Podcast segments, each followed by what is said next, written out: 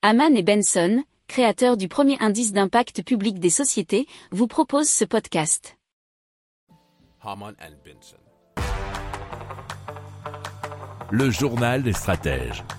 Alors la société Enel Green Power euh, a développé avec Rewa un robot nettoyeur de centrales photovoltaïques qui n'utiliserait pas d'eau, nous dit révolutionénergétique.com.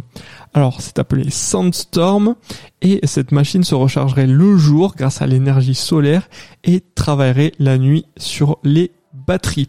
Alors c'est grâce à une brosse spécifique qui ne nécessiterait pas d'eau pour nettoyer les panneaux qui donc il permettrait de les rendre très propres. Alors il y a déjà eu une commande de 150 robots Sandstorm qui devraient équiper deux centrales du groupe en Espagne, euh, Totana et Las Corchas pour un total de 135 MW le nettoyage des fermes solaires revêt une grande importance, en particulier dans les zones désertiques où l'action combinée du vent et de la poussière peut entraîner une baisse importante du rendement des panneaux.